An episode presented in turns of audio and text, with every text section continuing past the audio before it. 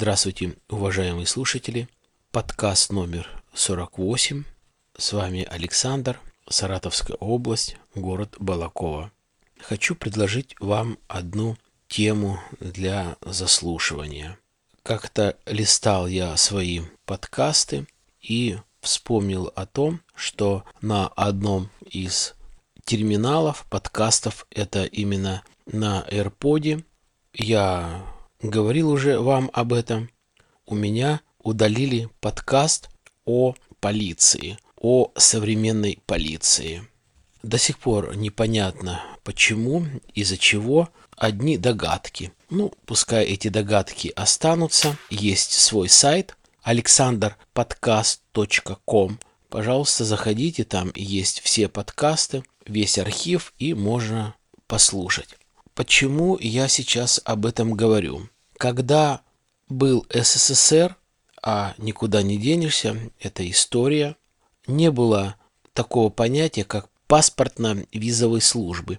Был просто отдельный кабинет и подчинялись одному министерству, Министерству внутренних дел. Сейчас произошло разделение, паспортно-визовая служба отдельно подчиняется другому министерству, другому органу, МВД, как говорится, это совсем другое. Но прошло какое-то время, а это где-то лет, наверное, 15-20, не знаю, ну, наверное, это мало. А все равно осталось вот то же самое, что вот и раньше было вот это вот ментовское, вот это вот взятничество. Не хочу дальше приводить какие-то синонимы, и поэтому я хотел бы вам рассказать уже о паспортно-визовой службе, которая работает сейчас в современных условиях при нашем избранном президенте Путине.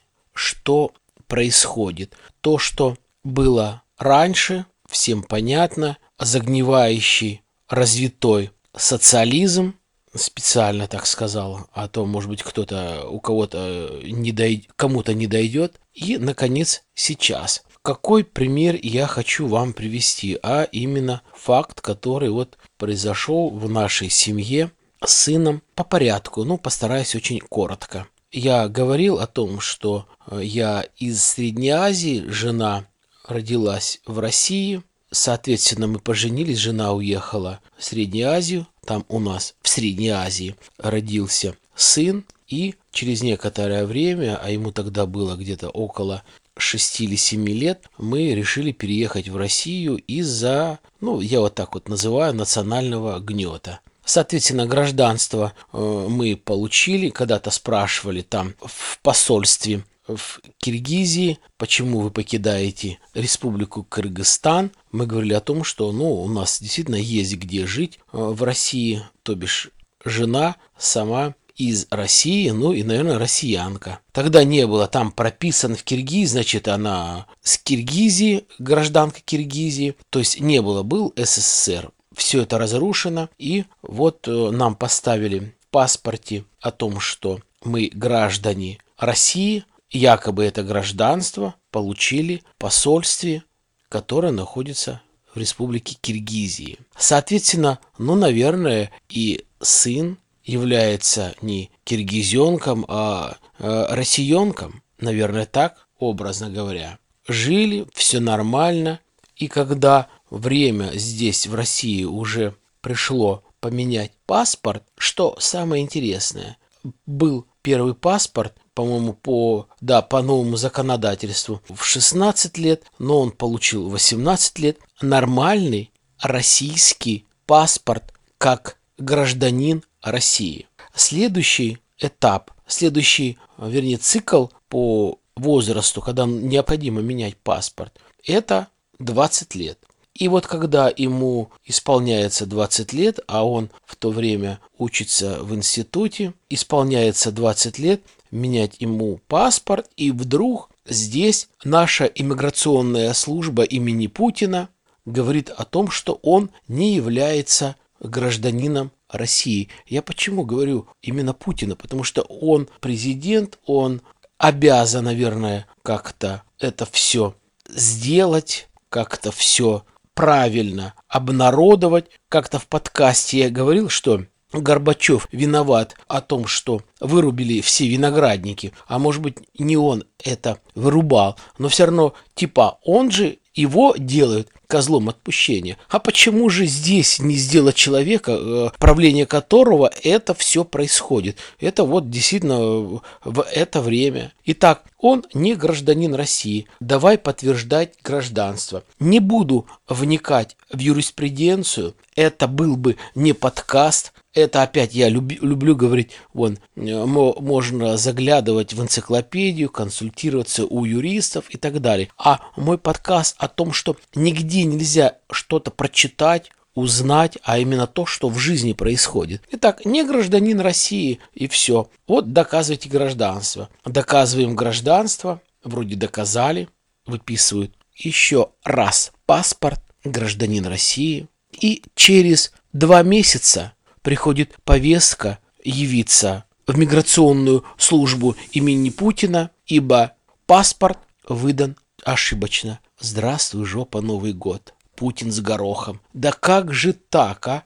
Короче говоря, э, забирают этот паспорт, дают ему э, бумажку, что он э, якобы типа там россиянин или там конь в пальто. И, кстати, все это длится у нас в городе Балаково, наверное, с полгода. Вот это подтверждение гражданства, получение первого паспорта, его изъятие и так далее. Э, больше полгода. Изъяли паспорт. Забегая вперед, скажу, что, ну, не было бы этого подкаста и этой темы, и, мне кажется, интересного подкаста, если бы не те события, которые происходят дальше – я бы и не рассказывал. А забегая вперед скажу, что жена у меня гиперумный и человек продвинутый, который, ну, немного наперед чувствует и знает. Она берет и снимает не ксерокопию паспорта, а постановление об изъятии паспорта, где паспорт изъят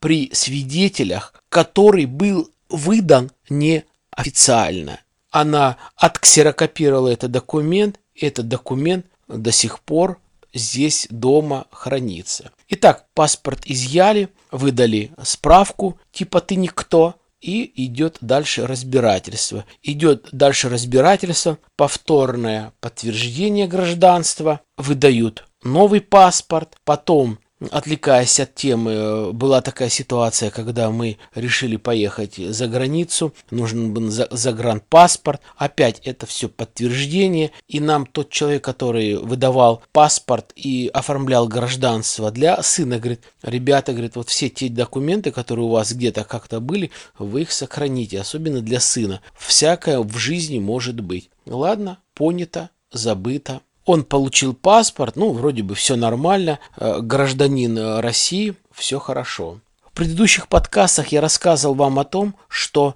он женился, проживая в Москве. Соответственно, нужно купить квартиру. Мы, люди, э, не умеем воровать сильно, так, если только что, иногда понемножку, но на квартиру не смогли. Поэтому сын берет ипотеку. Для того, чтобы взять ипотеку, нужно обратиться в банк. Обращается в банк и не в один. И почти все банки отказывают. И лишь только один банк по каким-то причинам, как он говорит, потому что там где-то что-то как-то э, какой-то знакомый, это, наверное, только в России, вот это все по блату, по знакомству, тоже я когда-то э, об этом начитывал, надиктовал подкаст, сказали, гиперудручающую вещь, которая может произойти только в России. Говорят, извините, говорит, по телефону компетентные органы с банка говорят, а мы, говорит, не можем вам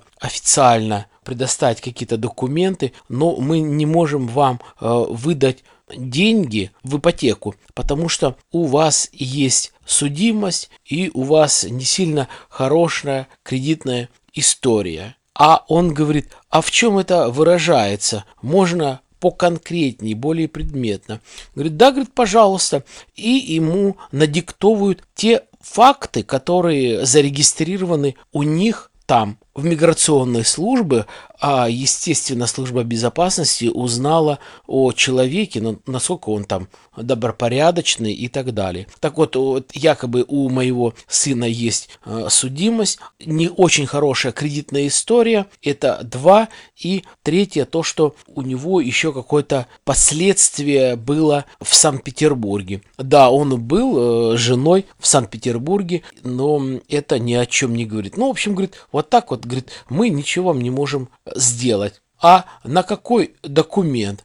Ему указывает документ, который именно по фамилии, по имени. Я уже не помню тонкости и подробности, но получается так, что мой сын обратился за помощью, чтобы взять кредит, а вернее это не помощь, это называется, это тот же покупатель пришел купить хлеб. Товар, деньги, товар, как э, Вовка Ленин говорил. Кстати, наверное, больше Вову Ленина знает, чем э, Вовку Путина. Здесь то же самое. То есть он хочет купить какой-то продукт, но ему этот продукт не продают, потому что, ну, якобы есть какой-то риск. Ну, в принципе, это их право. Соответственно, он э, мне звонит, мы поднимаем э, документы, а оказывается, эти, не знаю, как данные были у него паспортные данные, они как-то каким-то образом, наверное, не уничтожены. Зарегистрирован другой человек под этой фамилией, поэтому ему не дали кредит. Очень много совпадений по возрасту, по году рождения, по фамилии, по имени. Я понимаю, там базы СССР, СНГ, ФРГ, КПСС обновляется, но можно было бы где-то, наверное, как-то сделать это все нормально. И не первый раз такое происходит, когда приходит человек брать в банк какие-то деньги, ипотеку, а ему говорят, у вас что-то, ну, ненормально. А потом говорят, извините, мы немножко ошиблись. Ну, как это так? Как это может так вот ошибиться? Не знаю. Непонятно. Потом это где-то как-то прошло время, доказали, подтвердили, исправили, извинились, выдали в банке деньги, сын купил квартиру, все нормально. Но какой осадок, но какие нервы, сколько потрачено времени на это все. Когда можно было бы это люди, которые работают при президенте, уже могли бы это все проконтролировать, узнать, спросить, сделать, добыть, проанализировать, внедрить и так далее. Но у нас нет, у нас просто так децл взятки берут и все. Дальше о взятках, о наших российских взятках 21 века, о той полиции и не только полиции, а о коррупции, которая происходит не только в полиции, а и в иммиграционной службе при нашем президенте Путине. Три года назад произошло вот такое вот событие. У меня, у моей жены, родной брат когда-то работал на Украине. Ну, соответственно, жил, я не помню, там неважно, э, гражданство Украины или России. Я не буду говорить о том, что какой был паспорт российский или украинский.